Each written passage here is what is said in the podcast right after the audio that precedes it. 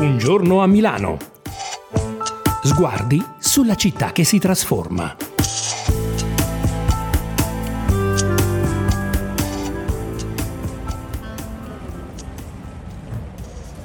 Milano, sabato sera. Un ragazzino di 16 anni si prepara per uscire e andare a un compleanno con gli amici all'Arco della Pace. Si pettina, si veste, si sistema, cerca di darsi un'aria da duro, poi chiede i soldi alla mamma. Pochi spiccioli e se li mette in tasca. E le banconote invece le nasconde nei calzini. Poi prende il telefono, ma non quello vero, costoso, uno vecchio che non vale niente. Una preparazione meticolosa la sua, perché sa che molto probabilmente la serata finirà molto male. Se vi sembra un'esagerazione, un racconto un po' esasperato, beh sappiate che non è così. Sono Valentina Bertuccio d'Angelo e questa è una nuova puntata del podcast Un giorno a Milano. Oggi vi raccontiamo cosa vuol dire avere 16 anni ed essere già rassegnati alla microcriminalità. Ve lo racconto con la testimonianza di una mamma milanese, Giulia Clementi. Uscire a Milano anche per un ragazzino di 15-16 anni è abbastanza complesso sia andare a scuola sia uscire alla sera. Già andare a scuola è, spesso un problema perché mio figlio prende la metropolitana tutti i giorni e eh, in particolare all'otto è facile che incontri ehm, chi, chi mi fa gli agguati, diciamo, dei ragazzini eh, di norma sono giovani nordafricani ma di seconda generazione che sono lì già alla fermata che attendono la vittima, diciamo. Fermi tutti, questa è una rapina. Non voglio sentire qua parlare troppo. Ehi, all'autobus si stacco con la nina.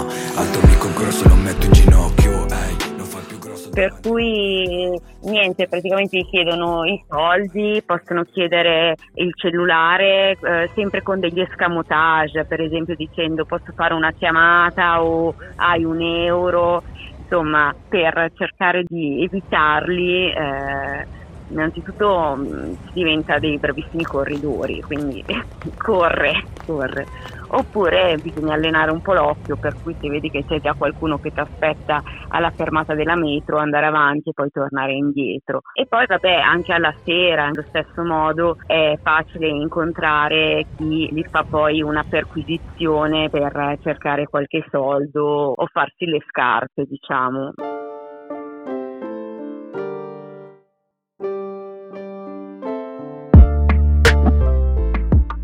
Ecco, proprio questo per Giulia, per suo figlio, per i suoi amici, per i suoi cugini è diventata la normalità. A Milano si esce, si incontra qualche baby gang, se tutto va bene ci si rimette un euro e comunque la serata è rovinata. Se va male si torna a casa senza scarpe o senza giacca e se va malissimo con una coltellata. E i dati lo confermano. I grossi reati, gli omicidi, gli stupri sono in costante diminuzione. È la microcriminalità invece che è in aumento esponenziale a Milano, quella che non ti fa stare tranquillo, quella dei ragazzini di seconda generazione che si avvicinano e ti ripuliscono, proprio quella di cui parla anche il generale dei carabinieri Jacopo Benincasa, che descrive perfettamente la scena. Zona di movida, i ragazzini che vogliono divertirsi e altri ragazzini che non cercano altro che derubarli, ripulirli, portare a casa un paio di scarpe nuove, una giacca, 3 euro.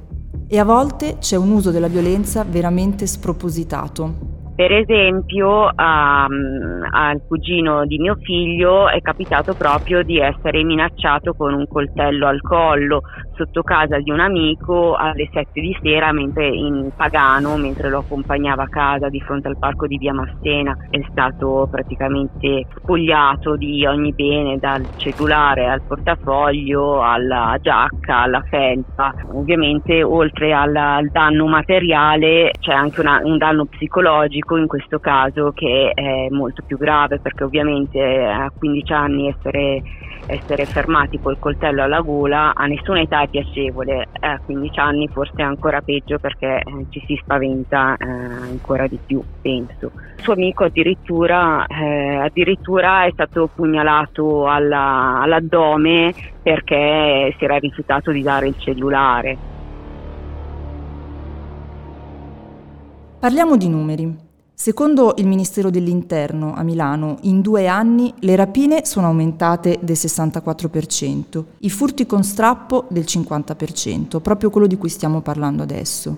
Però ci sono delle stime che dicono che questo non è che il 40%, forse il 50% dei reati denunciati, il resto è sommerso. Sono storie come quelle di Giulia, che alla fine ha rinunciato a denunciare quello che accade al figlio, perché è una storia che si ripete tutte le volte che esce e magari rubano 3 euro, 4 euro, non vale la pena che io mi sono praticamente ormai abituata, come si è abituato anche lui, per cui non siamo neanche più così tanto preoccupati perché ormai lui sa che lo fermano, che gli fanno la perquisizione. È cambiato probabilmente il tipo di criminalità, eh, in questo caso che eh, si rivolge appunto proprio a ragazzi minorenni di fatto, a dei ragazzini contro altri ragazzini ragazzini. Tra l'altro di solito non, non vanno a importunare le ragazze, ma eh, almeno per chiedergli i soldi e il cellulare. I problemi delle ragazze purtroppo saranno altri. È una microcriminalità che dà fastidio, devi stare sempre attento, non essere sicuro, non poter andare né a scuola né, né senza fare chissà che orari eh, camminare per strada. Ecco.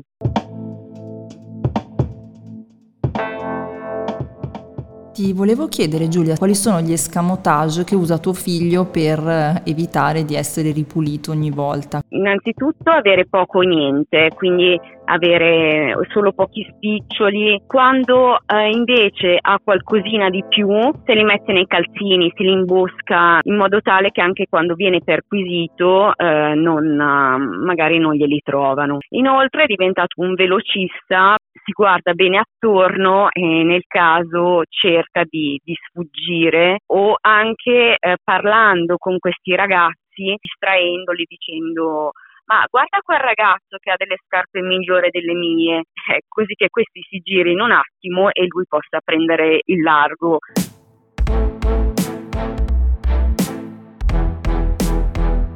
Hai pensato di dirgli no, tu non esci perché ho troppa paura? No, no, gli dico, gli esce lo stesso.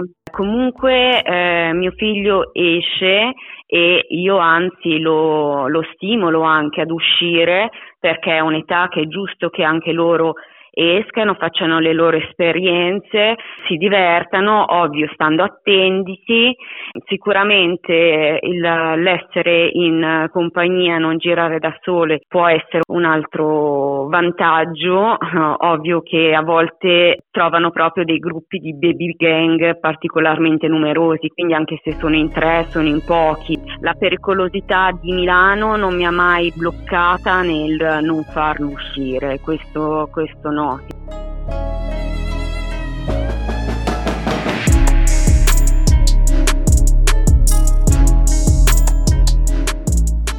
Per chiudere la domanda è cosa si può fare? Sindaco Sala dal canto suo contesta questa narrazione che vuole Milano più pericolosa di Caracas però ha già messo in piedi alcuni interventi. A ottobre ha nominato l'ex capo della polizia Gabrielli come suo delegato per la sicurezza e ha promesso una maggiore presenza dei vigili in specifiche aree, probabilmente quelle di cui parla anche tuo figlio nei suoi racconti.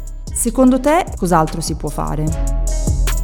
Sicuramente eh, mettendo più, più, polizia e facendo in modo che appunto che questi ragazzi eh, siano demotivati diciamo dal, dal tentare di, di, aggredire i loro coetanei. Purtroppo ci deve essere comunque della polizia, qualcuno che li blocchi. Basta davvero che ci sia in giro uh, un po' più di polizia e questi eh, ovviamente evitano di fare quello che perché in fondo sono, sono ancora anche loro dei ragazzini. Eh.